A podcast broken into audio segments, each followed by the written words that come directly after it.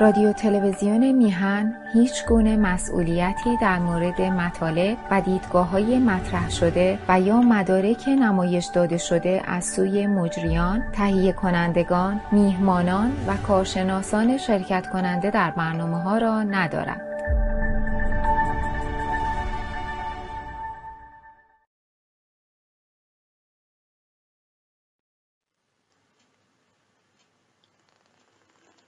درود به همیانان ارجمند درود به یاران و همراهان گرامی برنامه های در شناخت هویت ملی و تاریکی ها و روشنایی های آن.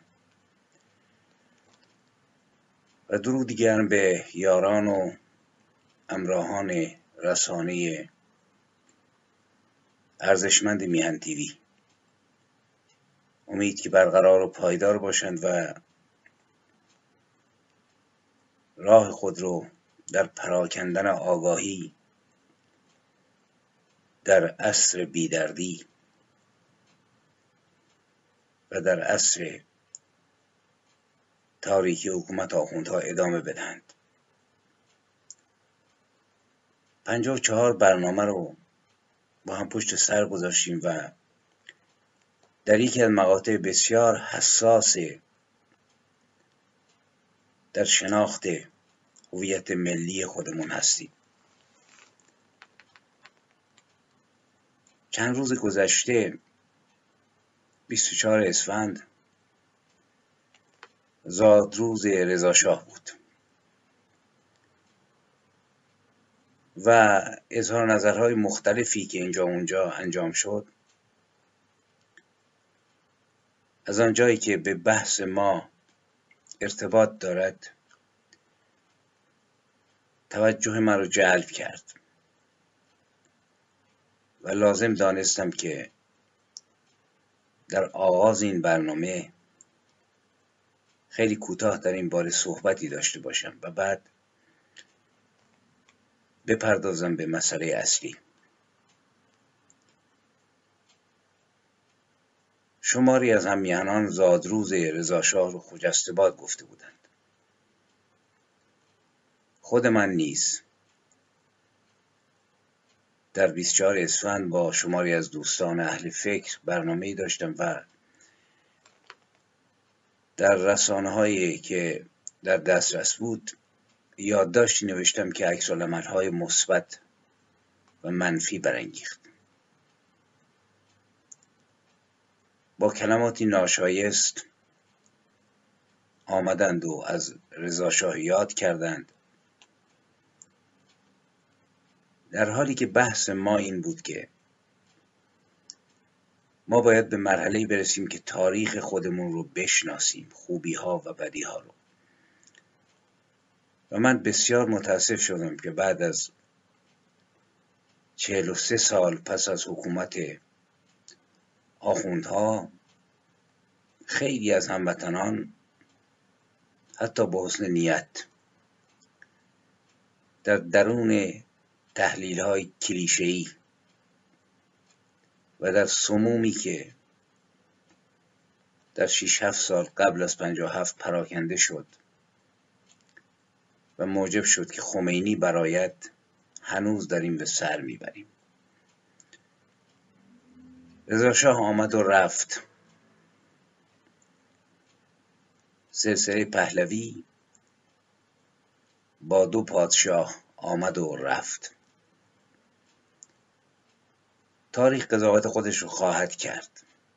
تاریخ عرصه عدالت اخلاقی نیست. عرصه تلاش و جنگیدن و مبارزه فکری و نیز عملی است. برای اینکه خطاها رو اشتباه بکنیم به طرف آزادی برویم. بنابراین تاریخ رو باید شناخت. رضا شاه یکی از کسانی بود که مثل همه انسان ها تاریکی ها و روشنایی های خودش رو داشت. ولی در راستای تاریخ ایران روشنایی های رضا شاه به نظر من بسا بیشتر از تاریکی ها بود. کارهای بسیاری کرد که اگر فاجعه سال 57 اتفاق نیفتاده بود ما به طرف افقی روشن می رفتیم اگر آخوندها نیامده بودند و اگر ما از تاریخ خودمون آگاهی داشتیم. مثل اروپایی ها که تاریکی ها رو می بینند و روشنایی ها رو می بینند میرابور و نخست از ناطقان انقلابی انقلاب کبیر رو که بعد به سلطنت گرایش پیدا کرد و لویی لویی شانزدهم در خیابان ها فریاد مرگ بر میرابو سر دادند ولی وقتی میرابو مرد سالها بعد بردند و در مرکز افتخارات فرانسه به دلیل خدمات فرهنگیش دفنش کردند. بدون آنکه تاریکی ها رو نفی بکنند و نیز ژنرال نی ژنرال ارتش ناپلون رو که به دلیل شوریدن علیه دولت وقت و پیوستن دوباره به ناپلون تیرباران شد بعدها او رو به دلیل خدماتش و دلاوریهاش در جنگ ها در زمره قهرمانان ملی خودشون قرار دادند و مجسمه او در پاریس بر پاس و دهها مرکز رو به نامون نامگذاری کردند ما کی به این نقطه می‌رسیم که پس از چهل و سه سال در کنار خامنه و خمینی در کنار جناهای اصلاح طلب و اصولگرا در کنار آخوندهای متعفن عملا با آنها همصدا نشویم. علیه رضاشاه و نقد خودمون رو داشته باشیم. این باعث تاسف است. من بیش از این در این باره نمیگم فقط تاسف خودم رو ابراز کردم برای اینکه مربوط بود به هویت ملی و رضاشاه در رابطه با هویت ملی و توجه به ایران و ایران باستان بسیار کوشش کرد. و نیز کسانی که کنار او بودند مثل پور داود مثل فروغی مثل داور و بسیاری دیگه بسیاری از فرهنگسازان این مملکت. بگذارم و بروم بر سر ادامه بحث. در برنامه قبل من اشاره کردم که با سقوط دولت خارزشاهی که عوامل مختلفی اون رو سامان و سازمان داد. از یک طرف اختلاف خلیفه بغداد با سلطان محمد خارزمشاه و تحریک مغولان و نیز اشتباهات سلطان محمد مغولان رو به ایران سرازیر کرد و کشتار جمعی رو و ایران رو در سیلاب خون فرو برد. نقش مذهب رو در اینجا نمیشه فراموش کرد. در این دوران ما با یک چرخش روبرویم در حقیقت با حمله سوم مغولان و در کنار مغولها کسانی مثل خواجه نصیرالدین توسی که شیعه بود ابن تاووس و شماری دیگه تشیع اندک اندک برآمد. من روی این تاکید می‌کنم. و ما شاهد شدیم که من اشاره کردم با سند که مغلها تفکرشون با تفکر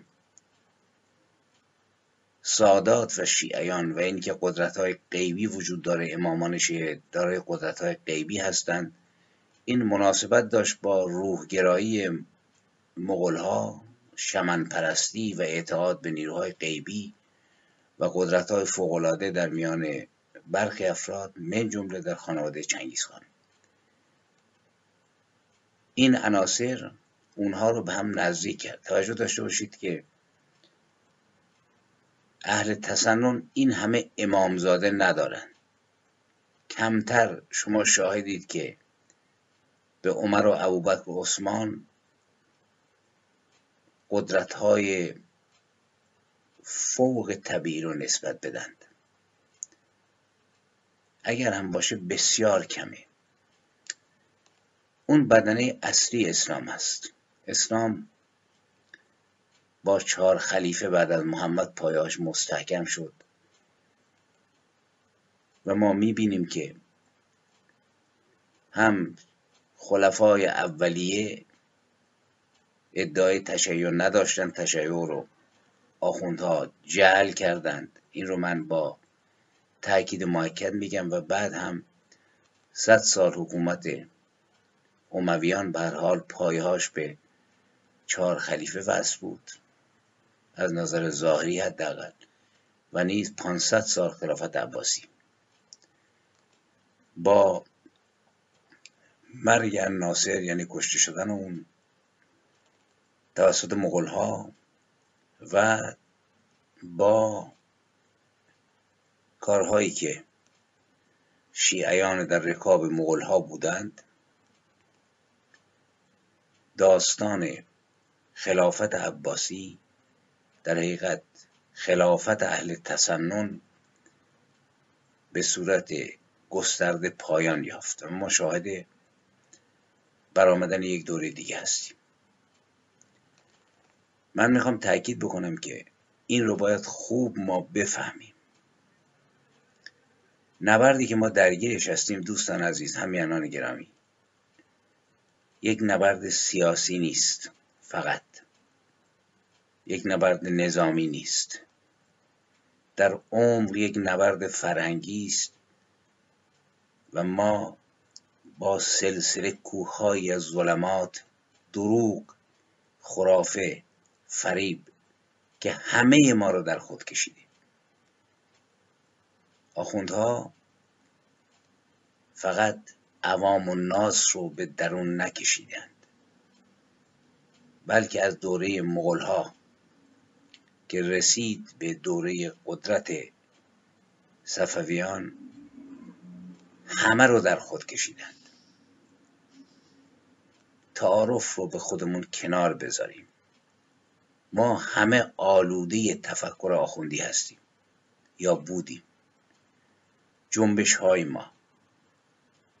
شما نگاه بکنید جنبش سربداران رو بعد بیایید جلوتر تا برسیم به دوره مشروطیت تا برسیم به منور الفکران تا برسیم به دکتراله شریعتی به جناب پیمان به جناب مهندس بازرگان. اینها انسانهایی بودند که تلاش می‌کردند که راهی بگشایند. سید جمال اسدآبادی. و خیلی های دیگه جز روشنفکران ایرانگرای دوره مشروطیت ما هر چه که می‌بینیم در حقیقت تو چارچوب و تو قفسی است که پایهاشو آخوندها مستحکم کردند. و نیز جالبه که ما اگر که خرافات رو کنار بذاریم تخیلات خودمون رو ببینیم این آین که این همه مقدس هست و ما بهش احترام می‌ذاریم. کجا این ساختمون ساخته شده؟ آخوند به ما میگه که این هویت هویتی که میگن هویت شیعی است هویت ایرانی است هویت ملی ماست به اصطلاح دست غیبی در کاره. با اون چرندیاتی از آغاز بافتند و امامان رو علم کردن امامانی که اگر برویم می‌بینیم که این پدیده امامت اگر از خرافاتش بگذاریم ساخته دست آخونده. امامان شیعه بروید و زندگانیشون رو بخوانید. اینی نیستند که آخوند می‌گوید. تمامش جعلی است آنچه می‌گویند. میراسی که باقی مانده از اونها. میراسی است که اکثریت قریب به اتفاقش ساخته آخوند هاست چه چیست این میراث؟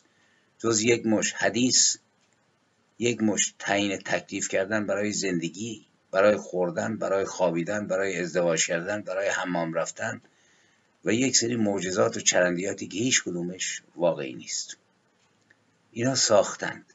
وقتی به زندگی واقعی امامان ما مراجعه بکنیم می‌بینیم که علی من بارها گفتم خلیفه بود و مدتی امپراتوری اسلامی با مسامحه میگم امپراتوری چون واقعا امپراتوری بود. سلطه داشت بر همه جا. و علی نیز به عنوان خلیفه مدافع منافع اسلام بود. بعد از اون و ماجرای حسین حسن حسین هر دو از بیت المال مقرری می‌گرفتند از ماویه سجاد کاری به سیاست نداشت فردی بود در هم شکسته که تحفه که به ما ارائه داده صحیفه سجادی است و یه سری چرندیاتی که آخونده سرم کردن امام محمد باقر داشت زندگیشو می‌کرد. آخونده هرچی حدیث جل کردن به اضافه احادیث خود محمد باقر. خلاصه نصار ملت ما کردند جعفر صادق همینطور. زندگی های نرمالی داشتن با احترام زندگی می‌کردند. امکانات مالی داشتند کنیز داشتن غلام داشتند. تا برسیم به موسی جعفر جاش اینجا نیست. ولی من این بحثا رو کردم مفصل در برنامه میان تیوی و زندگی اونها یاد کردم. و مقایسه کردم با قهرمانان ملی راستین ما مثل یعقوب مثل بابک خورمدین مثل استاسیس و با شورش های حتی خود علویان غیر وابسته به این امامان. زندگیشونو می‌کردن. آخرش هم که یک امام دوازدهم توسط نواب اربعه بدون تعارف خلق شد تئوری تاریخ ملت ما شد که آقا از چاه میاد بیرون بشریت رو نجات میده. و این چنین است که به قول فردوسی خرد رفت دنبال کارش. بیازان اگر ما خرد داشتیم کجا این سرانجام بد داشتیم؟ بزرگترین کاری که آخوندها کردند با تشیع خودشون فلج کردن قدرت خرد و اندیشه ما ایرانیان بود. و این بلایی است که زندگی ما رو در طول قرنها مسموم کرده. و باید این رو بشناسیم. باید بیایم بیرون. وقتی به دنبال هویت میگردیم هم میهنان ارجمند. باید برویم و تحقیقات رو ببینیم که این تشیع گرامی سر و کلش موقعی پیدا شد که قازان خان مغل در کنار رشید الدین فضل اللهی که مسلمان نبود و به ترجمه تورات مشغول بود و مسلمان شد و با کمک ساداتی که در سیستم جاسوسی ها و بعد تیمور به کار گرفته شدند و مورد احترام بودند به دلیل مشابهت فکری آخوندهای شیعه با تخیلات ها پایه ها اندک اندک مستحکم شد. یعنی من و شما نیز من سابق یا شمای سابق یا لاحق برآمده از این دستگاهیم نه از معجزات خیالی موسی بن جعفر. برآمده از اندیشه هستیم که ها و یک مش سید مفتخور جاسوس در دستگاه قازانخان مغل و مغل های دیگه و ایلخانان خلاصه این بساط رو آش رو برای ما مهیا کردند اینو من اشاره کردم. منتها یک واقعیت دیگه در کنار این هست که بسیار بسیار مهمه. برای اینکه این کشاکش در حقیقت موجب یک تحول شد در ایران. یعنی در دوره مغول و بعد تیمور مسائل سیاسی و تاریخی و فرهنگی و خرافی و شیعی یک آش در همجوشی درست کرد که از درون اون یک ستون مستحکم یک جایگاه مستحکم درست شد که سلسله صفوی با طلوع شاه اسماعیل خودش رو نشون داد. و ایران ما شیعه شد و هویت ما که تا قبل قبای تسنن بر شانه داشت من قبلا اشاره کردم شیعه شد منتها نه به کمک علمای شیعی مثل علمای سنی که نه قرن به حال زمام فکری مردم رو در دست داشتن. اینجا ما با اصحاب طریقت رو برویم با اصحاب در حقیقت حق باز طریقت. که اعتقادی نداشتند و من صحبت خواهم کرد. با طریقت شیخ صفی الدین اردبیلی که متاسفانه هنوز هم در میان بسیاری مورد احترامی و نمی‌شناسند که این جناب که یک خلاصه فرد مذهبی شافعی بود با توجه با اون طوفان مغول و به هم ریختن ایران و هوشیاری خودش بساتی رو علم کرد که اگرچه بسیار فاصله داشت از اون تفکر کسانی مثل روزبان خونجی یا مثلا شیخ ابو سعید خیر یا ابوالحسن خرقانی یا مولوی ولی توانست طریقت خودش رو جا بندازه با کمک مغول ها بعدها با کمک تیمور و با کمک کسانی که جز استثمارگران مردم بودن. فعودال های گردن کلفتی که قدرت در دستشون بود و جناب شیخ صفی و بچهاش در کنار اونها از شرایط تاریخی استفاده کردند و می خودشون رو محکم کوبیدند. ما باید این رو بشناسیم. این آش و این شربتی رو که به گلوی ما ریختند سراسر سمی است. بیایم بیرون از سینه زنی و نمی‌دونم معجزه و دعا کردن و امامزاده رفتن. تمامش حق بازی است. ببینید من گفتم با کوههایی از ظلمات رو برویم میدان جنگ فرهنگی بسیار مشکلتر و خطرناکتر و رنجبارتر از میدان جنگ نظامی و سیاسی است. خیلی از سیاسیون ما جنگ سیاسی نظامیشون رو با همون مزخرفات آخوندها پیش بردند تعارف رو کنار بذاریم. یا نباید وارد میدان شد یا اگر وارد میدان شدیم با مردم باید صمیمی باشیم. مهم نیست که من نوعی در زندگی خودم یا پس از مرگ خودم پیروز شوم. مهم این است که ما به عنوان کسانی که می‌خواهیم حقایقی رو در اختیار مردم بگذاریم باید به قول معروف راست و سریح باشیم. و دنبال این نباشیم که فردا مثلا من خوانندگانم از هزار تا و دو هزار تا و پنج هزار تا بشه 500 هزار تا یا یک میلیون. من و امثال من دنبال این نیستیم. دنبال یک حقیقتی هستیم که نباید با شوخی کرد و این رو باید در اختیار مردم گذاشت در با هویت.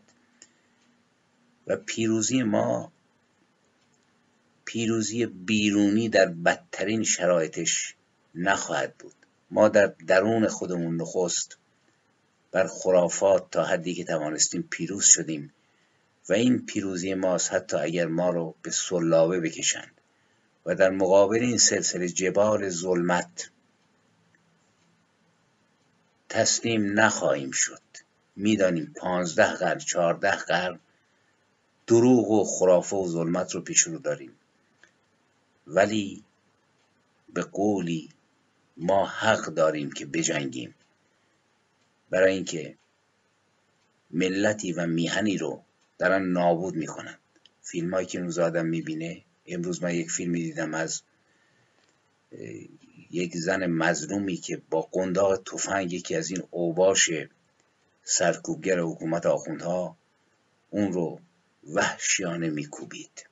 و زن روی زمین افتاده بود. واقعا با ضرباتی که حتما استخون دنده یا کتف اون زن رو شکست. و من بیاد این افتادم که کسانی که اتفاقا. در اون لحظه به این افتادم. گفتم آری من به عنوان یک زندانی سیاسی یا یک ضد امنیتی به قول ساواک کتک رو در ساواک مشهد تجربه کردم در حد خودم. ولی کجا در دوران شاه یک زن ایرانی رو یک اوباش به خاطر یک فریادی که علیه ستم و گرسنگی خودش کشیده زیر تفنگ و تفنگ میکشیدن. کجا؟ یک نمونه وجود نداشت. به خاطر مسائل اجتماعی ساده. به همین دلیل ما مجبوریم بجنگیم. مجبوریم واقعیات رو بگوییم و مجبوریم حق بازی های مقدسی رو که بسیاری از ما هنوز قبول داریم افشا کنیم و در مقابل چشمان مردم بگذاریم که مردم هویت من و شما و ما هویتی آلوده.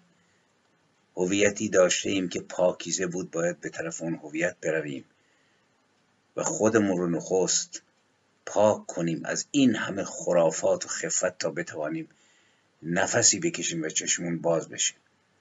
ببینید یکی از نکاتی که من تأکید معکد می‌کنم تشیع و پیوند قدرتمندش به کمک های مغولان و تیموریان و سادات مفتخور و حق بازی است که در خدمت دستگاه مغول و تیمور بودند.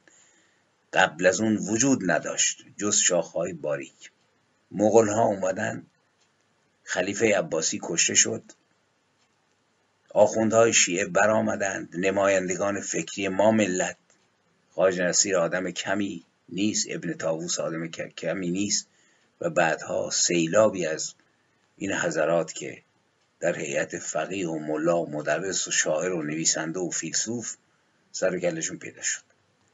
یکی از مهمترین پارامترها در کنار مغول ها حکومت صفوی است. حکومتی که با شیخ صفی الدین اردبیلی شروع شد. این جناب شیخ آدمی است که برای بسیاری محترمه. گنبد و بارگاهش هم خلاصه گنبد و بارگاه خیلی از امامای شیعه رو به رشک میندازه. ولی به راستی او چه کسی بود؟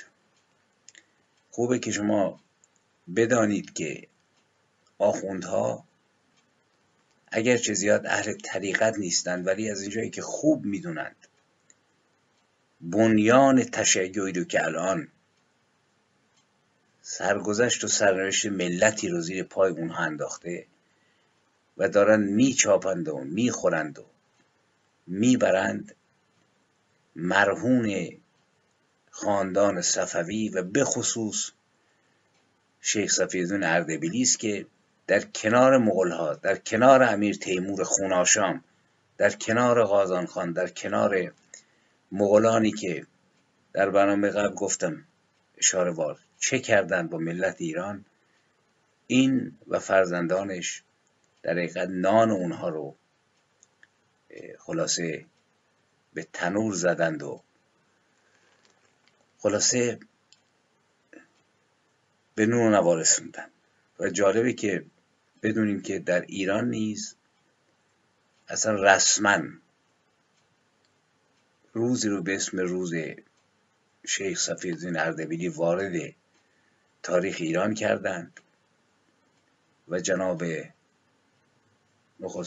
رئیس جمهور قبلی روحانی جلسه تشکیل داد و بالاخره شیخ صفی رو وارد تاریخ کرد به قول خودش. برای اینکه شیخ صفی نخستین ستونهای محکم رو برای تشیع تشیع آخوندی که تشیع هم غیر از این نداریم. ببینید تشیع علوی نداریم. شریعتی تخم لق تو دهن همه شکست که تشیع تشیع علوی تشیع صفوی تشیع علوی همون تشیع صفوی است. خیالتون راحت باشه. خودمون رو گول نزنیم. خوشبختانه الان تخم و ترکه علویان دارن حکومت می‌کنن به ما. این جناب که بود؟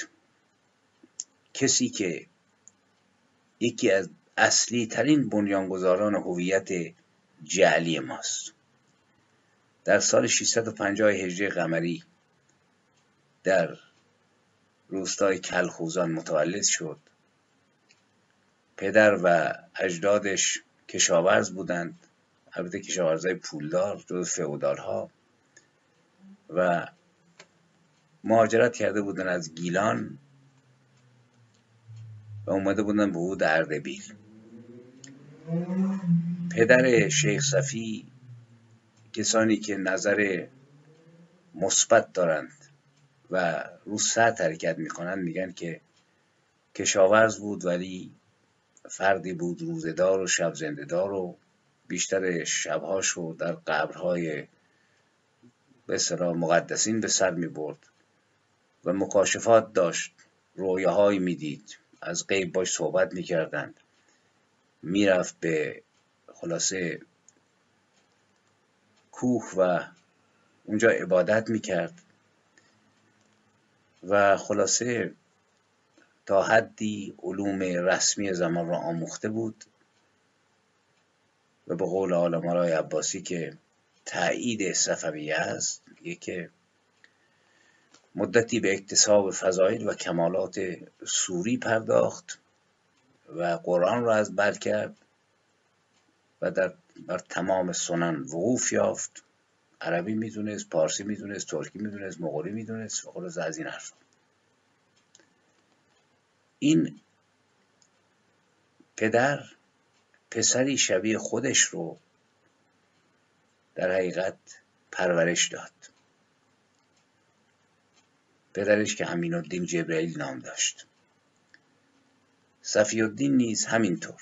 راه پدر رو طی کرد و از همون جوانی بی سالگی می‌گفت با غیب ارتباط داره و خب تو این دوره به هم ریخته مغول ها که به خصوص عرفان منفی و واداده به قول معروف و منفعل که حتی این عرفان شامل بزرگی مثل مولانا هم میشه. که قبلا اشاره کردم. میگه اینها حمله مغول ها اراده الهی است. این در 20 سالگی خلاصه خودش رو اینطوری جا انداخت و بعد رفت شیراز و به قولی میگن خدمت نجیب الدین. بزغوش یا بزغوش شیرازی از صوفیان بزرگ آن دوران. حالا شما کتابا رو که بخونید کلی که آقا صوفی بزرگ زاهد عالی مقام ولی باید برویم ببینیم این جناب نجیب الدین چه کرد. ما تو دوره هستیم که باید تمام رو از خلاصه کانال امتحان عبور بدیم. اینکه آقا اون صوفی نمی‌دونم فلان بود اون صوفی کرامات داشت اینا چرندیاته حتی درباره ابو سعید ابوالخیر. کلی حکایات بسیار زیباست که ابو سعید چنین کرد و چنان کرد. دروغ است و جل هیچ اعجاز و اکرامی در این جهان جز اندیشه بشری وجود ندارد دوستان. کجا یک نمونه رو شما دیدید؟ همین نمی‌خوام به مقدسات مورد اعتقاد عوام الناس من توهین بکنم. چهارده قرنه که آخوندان میگن که میخوندن که یا مقلب القلوب و الابصار یا محول القول و الاحوال سر سفره عید یک بار این جناب مقلب القلوب و محول القول احوال جوابی نده. نبایدم جواب بده. برای اینکه انسان وقتی که به قول اون اصول از بهش رانده شد با خرد خودش باید راه بره. مقلب القلوب قلاق رو تبدیل به اتومبیل نکرد. مقلب القلوب خلاصه اتومبیل رو تبدیل به هواپیما نکرد و لباس پشم بز رو تبدیل نکرد به لباسهایی که ما امروز میپوشیم. تمام چیزها رو حاصل اعجاز خرد انسانی است. در این شک نکنید بنابراین این حرفهایی که در مورد شیخ صفی و حتی عارفان مثبت ما می‌زنند هیچ کدومش درست نیست. سخن با کسانی است که می‌خواهند بفهمند و نه کسانی که دوست دارند که خودشون رو گول بزنند و با دعا و سنا فکر کنند که از آسمان خبری خواهد رسید. می‌توان به خدا باور داشت ولی تاریخ گواه است و کارکردها که آنچه انجام شده است حتی اخلاق انسانی حتی فرا شدن فرهنگ مهر محبت ترحم عشق تمام حاصل عملکرد انسانی است و از آسمان چیزی فرود نیامده است. این اعتقاد من است و امیدوارم که شما هم به تجربه جانانی که به خدایی. خداوند جان و خرد معتقدید. و چه کسانی که نیستید این رو بدانید. برحال این جناب صفی الدین که من تاکید می‌کنم در کنار مغولان پایگزار هویت 400 500 ساله بعد از سقوط خلیفه بغدادی. یعنی ما مرهون خرافات و زیرکی های این جناب هستیم. این میره خدمت نجیب الدین شیرازی بعد دوباره ادامه میده چند سالی در شیراز میمونه میره مشایخ رو می‌بینه بعد میگن با سعدی هم یک ملاقاتی داشت و سعدی اون رو در آغوش گرفت صوفی جوان رو ولی با اینکه دیوانش رو میگن به اون اهدا کرد ولی ارادتی نشون نداد زیرا سعدی دو سعدی بود. یک سعدی طرفدار خلیفه بغداد از نظر فکری یک سعدی آزاداندیشی که می‌شناسیم. بعد از اون رفت سراغ یک زاهدی به اسم تاج الدین ابراهیم گیلانی معروف به زاهد گیلانی و سفری دراز کرد برای دیدار اون. زاهد رو یافت در سال 675 اجری قمری. و اینجاست که ستاره بخت این جناب طلوع کرد. شیخ زاهد در حال پیر شدن بود و این صوفی جوان که بسیار باهوش و زیرک بود و از همون ایام جوانی حالا خواهیم رسید. دین رو پلکان قدرت و ثروت خودش کرده بود و می‌دانست چه کار می‌کنه. در اواخر هم شیخ زاهد مریض و ضعیف و نابینا شده بود. امور خانقا رو سپرد دست شیخ صفی اردبیلی که شافعی مذهب بود ولی با هوشیاری وقتی فهمید که باد در پرچم شاخه دیگه یعنی شیعه هست و آل علی دینش رو به کناری گذاشت و یک شجرنامه جعلی برای خودش درست کرد که من نمی‌دونم رگوریشم می‌رسه به فلان کسک فلان امام از یک طرفم به پادشاهان و پاشو محکم کرد. و طبق معمول دو ازدواج پای او رو سفتر کرد. یکی ازدواج او با فاطمه دختر شیخ زاهد بود. و نیز دختر خودش رو که از همسر اولش بود به ازدواج شمس الدین فرزند زاهد درآورد و این چنین شد جانشین شیخ زاهد. حالا اینجا حرفای زیادی می‌زنند.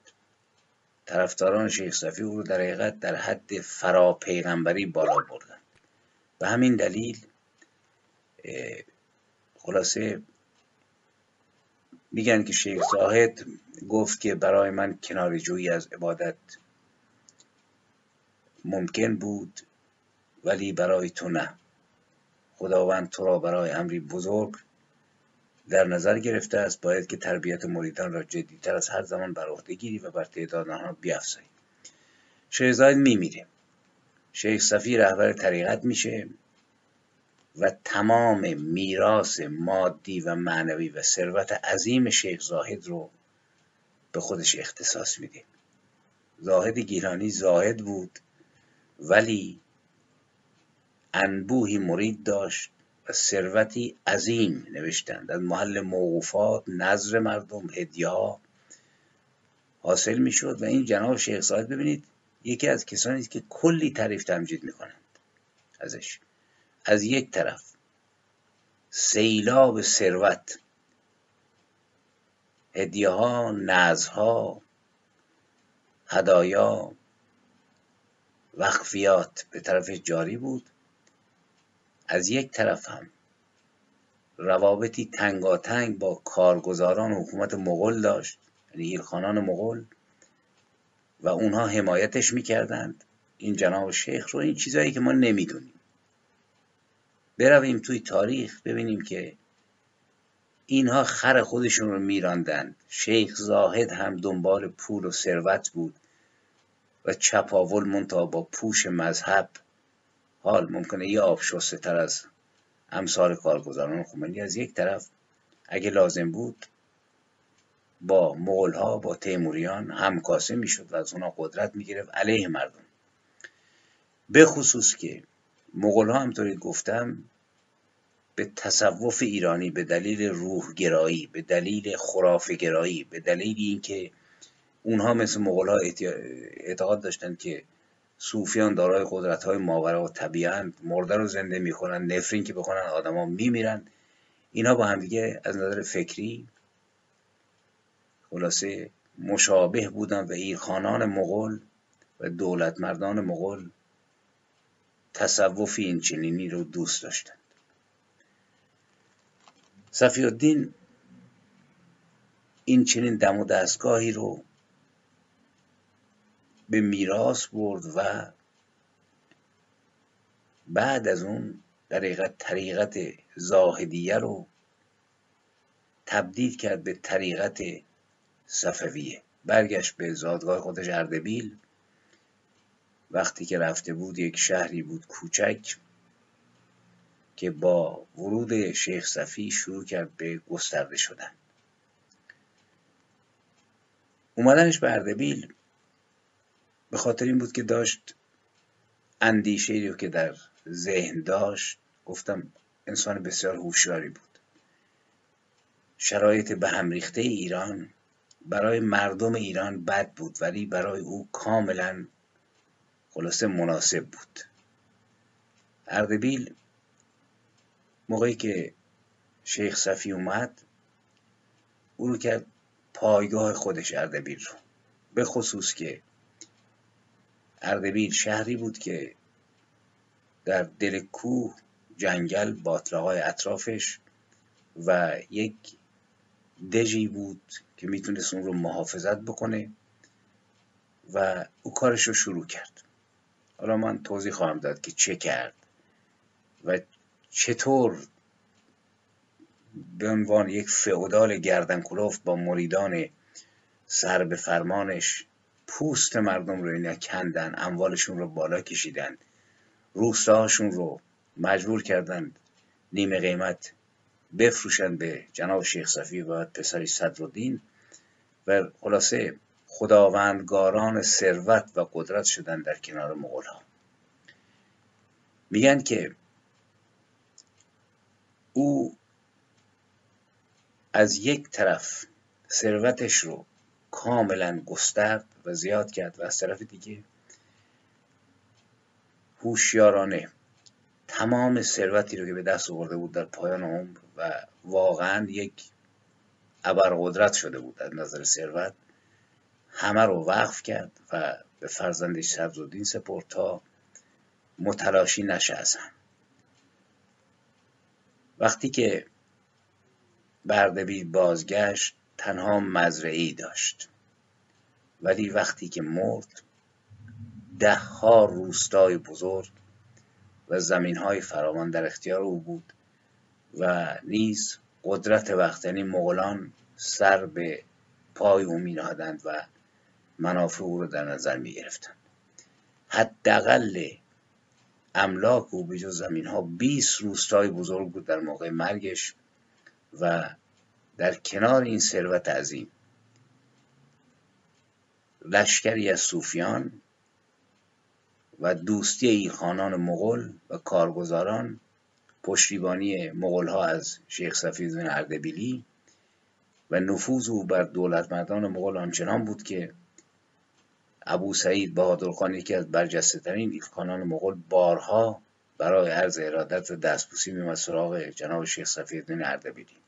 اینجاست که ببینیم در افق دوردست دینی رو که ما قرنها بهش اعتقاد داشتیم کیا اومدند علم کردند و چه کسانی هویت آقا من شیعه اصناعشری هستم بنده شیعه دوازده امامی هم.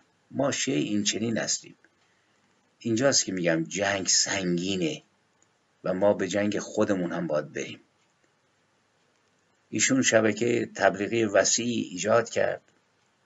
با تمام گردن کلفتا از چوپانیان و جلاییان و عمرای ایلخانی رفت آمد داشت و به سراحت و امیر چوپانی که از خلاص امیران اون دوران گفته بود شمار مریدان من از شمار لشکریان مغل بیشتر است. و جناب امیر چوپان هم که از مریدان این جناب شیخ صفی بود گفته بود من از جیهون تا مرزهای مصر و از هرمز تا باب الالباب تا باب الابواب سفر کردم و انبوه مریدان را همه جا دیدم. در کتاب ها نوشتن البته با اغراق ایشون دو هزار قوت فقط داشت.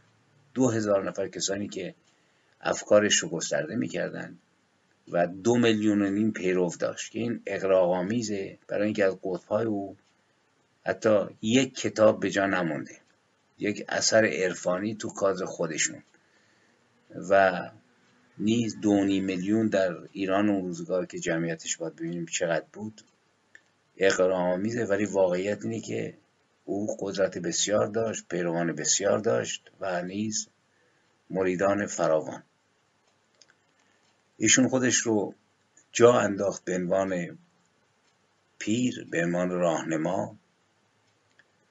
میگن که شعر می‌گفت به زبان آذری به زبان فارسی و همزمان بود با اولجایتو ایلخان مغول سلطان محمد خداونده که شیعه اثناعشری شده بود. و این ایلخان کمک فراوانی باز توجه بکنید که این آش دستساز مکتب ما رو که با این مکتب اومدیم تو خیابون ها و مرگ بر شاه گفتیم. و شاهی که او هم متاسفانه معتقد به همین مذهب و مکتب بود. خلاصه راندیم از ایران. دستپخت چه کسانی است؟ دستپخت یک فئودال گردن کلفت خراف پرداز که نه تنها این رو من میگم. استادان ارجمندی که در ایران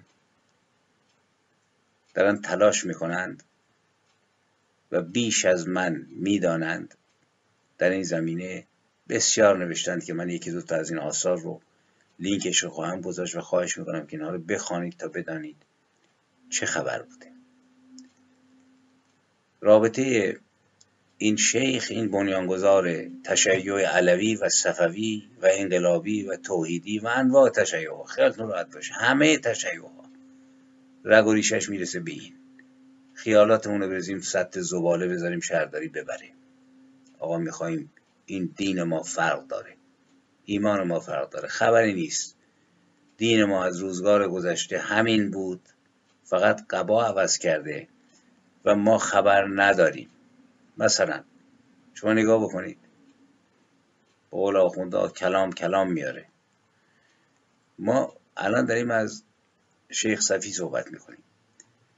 در حالی که قرن هاست قرن هاست ما یک جلادی رو که در زمان چهار خلیفه گردن می‌زد آدم میکشت شورش ها رو سرکوب می‌کرد.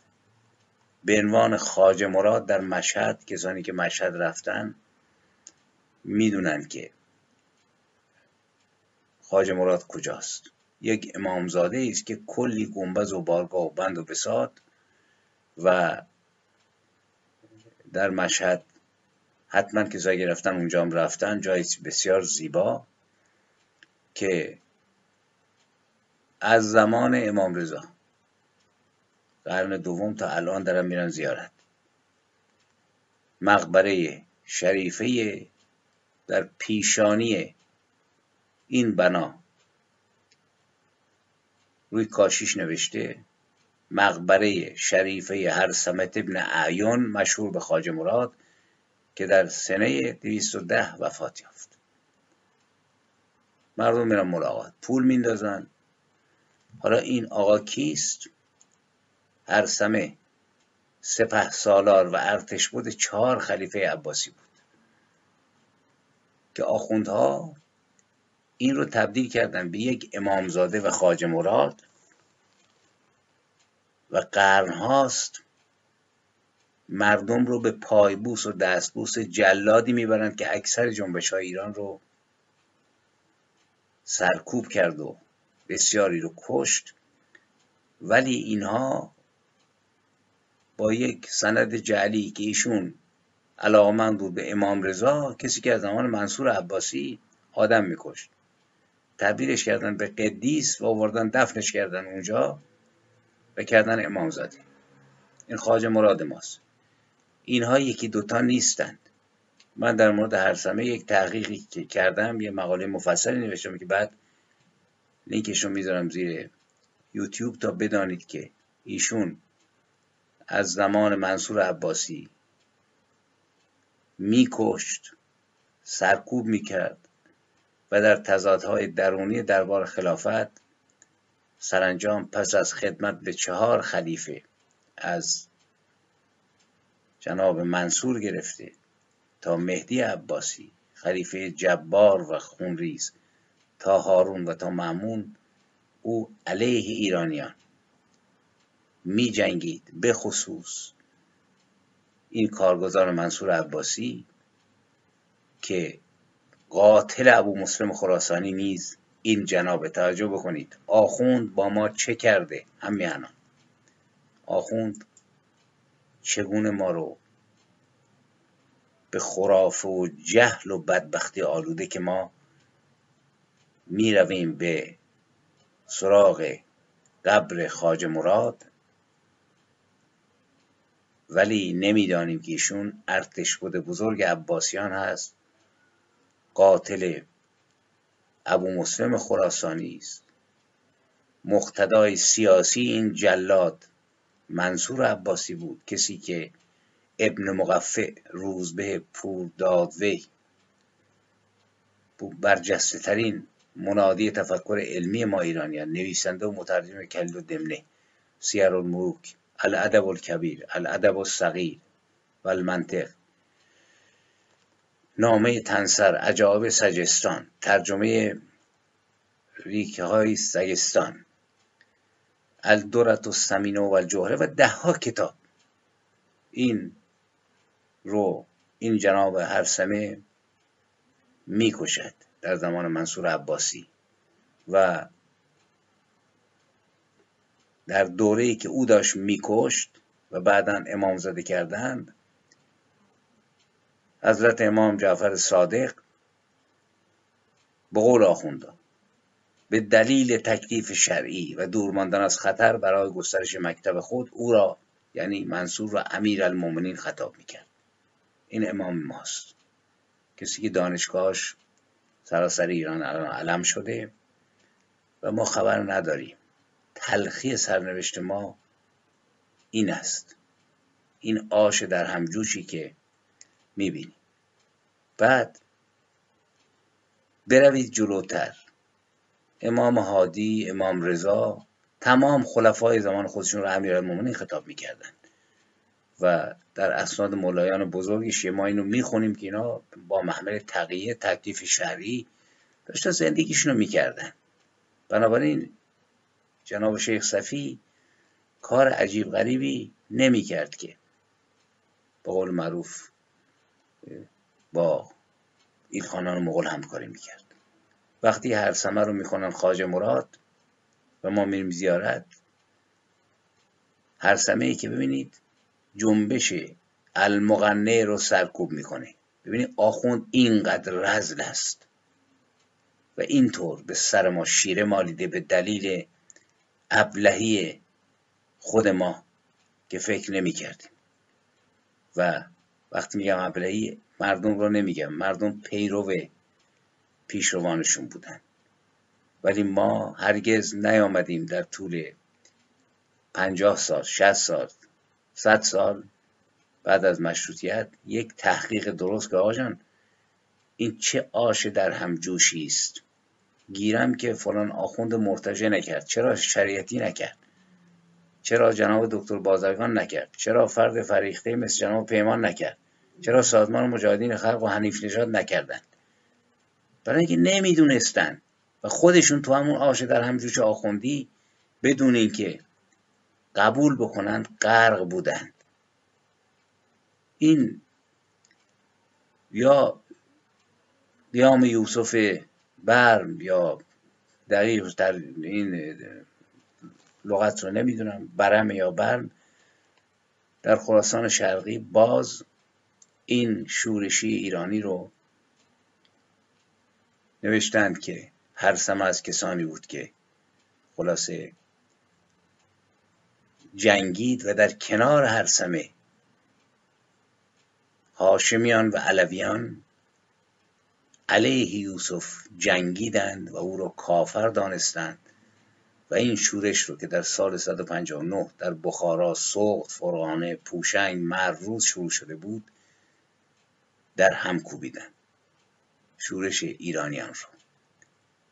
باز در همین رابطه استاد زرینکوب می نویسه شورش در همه جا وجود داشت. اما در هر حال نفرت و کینه ای که ایرانیان نسبت به تازیان داشتند آنان را در هر جایی که رنگ شورش و اسیان بر ضد خلفا داشت وارد می‌کرد. نهضت استاد سیس در میان سیل خون فرو نشست. اما مقارن همین ایام نیز مردم طالقان و دماوند شوریدند. خلیفه سرداری با نام عمر ابن علا را برای سرکوبی فرستاد. شورشیان را سرکوب کرد. بارها مردم تبرستان در برابر فجایع مظالم تازیان قیام کردند. باید برویم و بخوانیم. ماجرا رو و نیز شورش سپه بود خورشید رو که شورید و او هم سرانجام موقع شکست خورد خودکشی کرد. در تبرستان و زرین کوب نوشته. شورش سنباد رو داریم. در کنار خورشید شاه ورود سپاهیان خلیفه به تبرستان همین ارسمه و امثال ارسمه میان برای سرکوب و می‌کشند سپهبد خورشید رو الان هم قار سپهبد خورشید در شمال هست. در زمان مهدی و هادی و هارون عباسی باز هر سنه همچنان ارتش بود اونهاست. در دوران امین و معمون همچنان ارتش بوده در طرف معمون قرار می‌گیره و امین رو سرکوب می‌کنه و سر امین برادر معمون رو می‌برد و در این کشاکش ها و در تضادهای پایان کار ارتش بودی که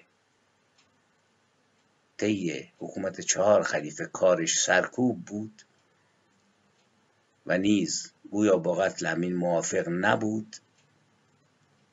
و نیز با سهل ابن سرخسی که بعد او هم کشته شد وزیر معمون. تضاد داشت. برات تو این دوره هست که هر سمه رو می‌کشند. و سرانجام این کسی که خودش خیلی ها رو از ایرانی و عرب کشته بود و من جمله یک شورشی به اسم ابو سرایا رو که شیعه بود کشته بود. بعد از اینکه میکشندش در تضادها آخوندهای هوشیار این رو به عنوان شهید شیعی قرار میدند. در زمره مقدسان و یاران امامزا قرارش میدن چون هر دو رو میگن معمون کشته بود که بعید معمون رضا رو کشته باشه. برای اینکه خطر ایجاد نمی‌کرد. ولی در هر حال این دو مرگ رو با هم قاطی می‌کنند و در برخی از مدارک شیعی این هر سمه رو از نزدیکان و یاران امام رضا می‌دونند و سرانجام امامزادش می‌کنند و امامزاده سمت ابن عیان آرامگاهی در جنوب شرقی مشهد مقبره گنبد و کتیبه داره و ارتش بوده چهار خلیفه عباسی در زمره امامزادگان شیعه قرار می‌گیره. بعد هست اسناد نشون میده که کی این امامزاده رو که ساخت بعدها کربلای محمد علی درویش میاد مزار خواجه عباست رو راست تعمیر می‌کنه بعدش میره سراغ خواجه مراد. اونجا یک مرکز درآمدی ایجاد می‌کنه که می‌توانید کسانی که به مشهد میرن ببینند ببینید من این رو برگشتم به عقب و پیوند دادم به شیخ صفی که بدانید که این آش از اولش چه آش دروغی بوده و نبرد ما نبردی بسیار سنگین. ما برای تغییر مجبوریم همه این چرندیات رو بریزیم دور. برای اینکه هیچ چیز راستی در میان آنها نیست. این رو من صمیمانه میگم. از ما گفتن و رفتن آینده اثبات خواهد کرد که چه کسی راست گفت. هیچ چیز به درد بخوری وجود نداره. ما شاید تنها ملتی باشیم که سراپا فریب خوردیم در طول قرنها و با سلسله جبالی از خشونت و دروغ و حقه بازی روبرویم آری هنوز که هنوز است. قدرت جهل و خرافه بسیار است و بسیار کسانی که خود طعمه آخوندهای جلاد و اجدادشون هستند نسل در نسل هنوز به این خرافه ها و ترهات باور دارند.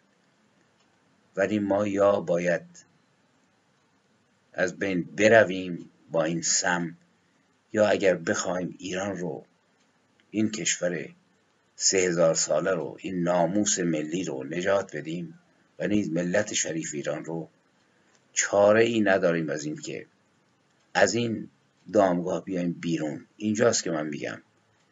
حق بازی رو باید گذاشت کنار.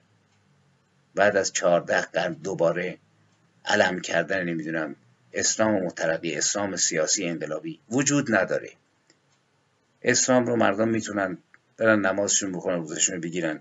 بر اساس لایسیته و سکولاری ولی با این با این آش در همجوش دستپخت امثال مغلها تیموریان سادات جاسوس شیوخ و حق باز صوفیانی که با یک مزرعه کوچک شروع کردند و با 20 روستایی با هزاران هزار نمی‌دونم کشاورز و گاو و گوسفند سر بر خاک نهادند این نمی‌تونه ایدولوژی ما باشه برای جنگیدن. آری بسیار بسیار سنگینه. من به من یک فرد این سنگینی رو شونه های خودم حس کردم ظرف سی سال. نفسم بعضی وقتا بند اومد هم میهنان گرامی. وقتی که می‌دیدم این همه حقه بازی و چرا خرد رو در مقابل این دریا و اقیانوس تاریکی آدم روشن می‌کرد و می‌دید چه خبره؟ حال شما نگاه بکنید. یک رهبر سیاسی اگر بخواد بلند شه چه همت کوهواری باد داشته باشه چه شهامتی باد داشته باشه که اعلام بکند راهی دیگر باید جست. کمر این اعتقادات مزخرف رو باید خم کرد و به خاطر مردم رو به هویت راستین آورد. اندکی از بسیار رو من گفتم از شیخ صفی و صدرالدین موسی که از پایه‌گذاران تشیع در کنار مغولان هستند و کارشون به عنوان های بیرحمی که چاپیدن مال و جان و ناموس مردم بود ادامه یافت رو در برنامه بعد اشاره خواهم کرد. امیدوارم که بتوانم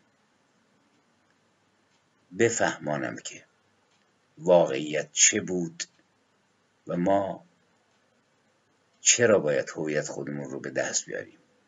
بیکار نیستیم که بخوایم مثلا اسلام بگذاریم و خلاصه یک چیز جدیدی. من به یکی از دوستان می‌گفتم.